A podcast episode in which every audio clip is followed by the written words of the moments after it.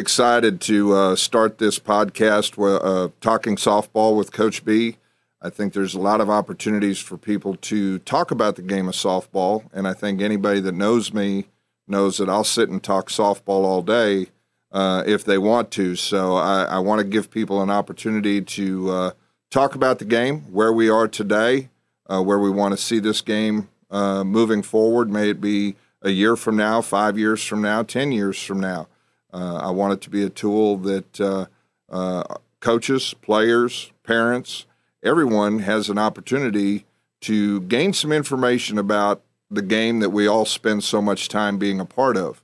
Uh, you know, select softball is a is a is a major part of uh, a lot of people's lives, and, and we play it at a lot of different levels. You know, we play softball at the local level. We play it uh, obviously regionally and nationally, and there's lots of reasons. You know, some people play it for recreation, uh, and some people play it uh, as an opportunity to improve their game for high school, or if they're fortunate enough to advance to uh, have an opportunity to play at the college level. So, really, what I want to do with talking softball with Coach B is open a platform where people can talk about the game, whatever the questions may be that they may have, whatever the topics are that we come up with. Uh, we want to provide good quality information and, and an opportunity for uh, uh, people to find out more information about the game. We have a lot of anxiety this time of year. Uh, you know, September 1st has kind of become a, a, a key red letter date uh, in the in the world of of select softball. You know, it's the first day this year. It's the first day that uh, Division One college programs can reach out and, and communicate with uh, the 2023 uh, prospects. obviously you know it's it's it's it's an important time. Uh, it's it's a time that creates a lot of anxiety uh, for players and their families, but it's the first day. It's not the last day. It's uh, the first day for communications. It's the first opportunity uh, for prospects to see what schools may be interested in them or interested in communicating with them. And uh, you know, I, I don't think that we should put all of the pressure on our shoulders to get a phone call today uh, because uh, you know it's it's the start of the process. And if you look at a lot of social media leading up to September 1st, even the college coaches are trying to alleviate some of the pressure from these prospects and from these these families as to it's only the beginning. Stay with the process. Do not panic. And uh, you know, I, I, I feel in my role now as a select coach, uh, part of my responsibility is is obviously to to to help guide uh, our prospects in our organization and those that I, I work with to be able to navigate through the recruiting process. And it's changed a lot. You know, we changed it three or four years ago and, and took the early recruiting uh, component out, which was a great move. Uh, but then the NCAA introduced the transfer portal, and that became another part of the recruiting process. And then obviously over the last year and a half, uh, we've had to deal with COVID and, and not having the coaches out at the ballpark and having them uh, get an opportunity to, to evaluate talent uh, the way they wanted to. That, that's kind of slowed the process down or changed the process. And so now we're, we're, we're trying to recover from all of that, and we're trying to guide these young ladies uh, in the right direction. And uh, yes, today's a big day, and those kids that get phone calls today or get contacted on September 1st, those are kids that are going to, uh, you know, obviously get a start on their process. Um, but there's also a number of players, and a large majority of the players in that class may not get a call or, or may not be contacted, and we don't want them to think the process is over. And uh, you know, I think it's it's critical that all of us working with uh, players and, and, those especially entering in the 23 class, we need to make sure we're guiding them properly, and, and we need to make sure that we're not we're not putting a lot of pressure on them to say if you didn't get contacted uh, on September 1st, you're probably not playing Division One softball. Uh, because that's not that's not the truth. Uh, a lot of these schools are still finishing their 22 classes. and then also, I think we have to do our due justice and make sure that that we explain this is a Division One rule and this is a Division One date. NCAA Division twos they were able to start contacting athletes on June fifteenth. Uh, the NCAA Division three and NAIA and junior college and other associations have been open uh, to contact athletes all summer, and uh, you know I want to make sure that that all of our uh, all of our young ladies that are playing the game right now and hoping to play at the next level know that uh, yes, September 1st, red letter date, but it's not the last date. And for those that did get contacted, it's really the first date.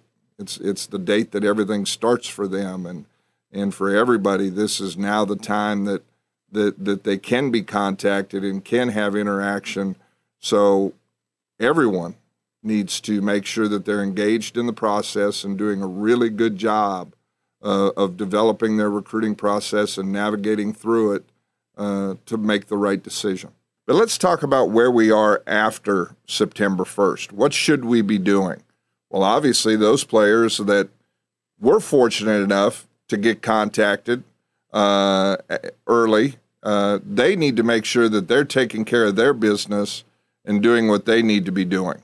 You know, are they continuing to work on development of their drills and development of, of their personal skills on and off the field, and also making sure that they uh, get out and, and, and continue to compete uh, in, in good quality events. But I think all of our players need to be looking at that. Uh, if you if you got contacted or if you didn't get contacted, and I and I probably will speak more to those players that may have not got the call that they wanted to get uh, on September 1st. You know, what do we do now? Well, we get to work.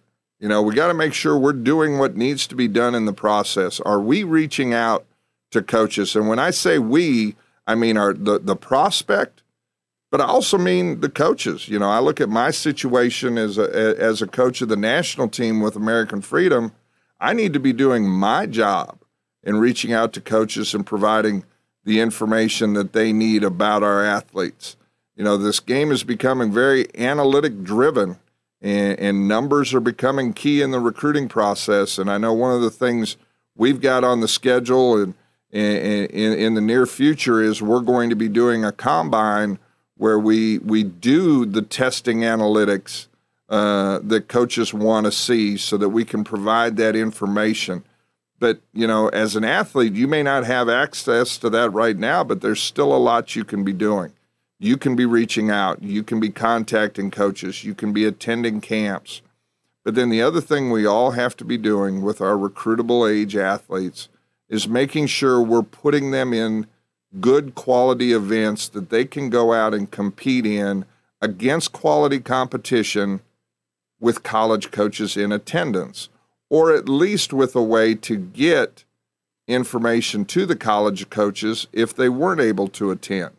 Um, you know, a lot of us use Athletes Go Live. There are other platforms out there through Game Changer and, and, and some of the other uh, platforms that, that can be used to live stream games, Facebook Live, those things. Providing video is critical. And, you know, the use of social media and using social media properly and, and, and understanding that social media is becoming a major marketing tool in the business world. So it has to be a major marketing tool in the recruiting process. But we have to know to use it properly. And we have to know that, that we want to be, be providing good quality information for these colleges to be able to evaluate our players. So as we get the fall kicked off, I want to make sure that all of our recruitable age athletes are, are really understanding their role in the process.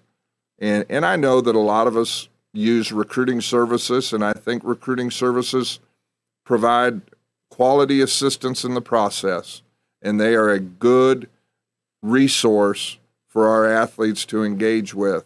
But we don't want it to be a situation where we just turn the process over to a recruiting service and say, Get me recruited.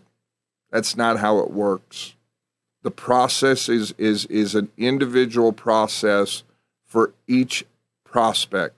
And, and each prospect needs to know how to navigate through that process so that they can find the right fit for them.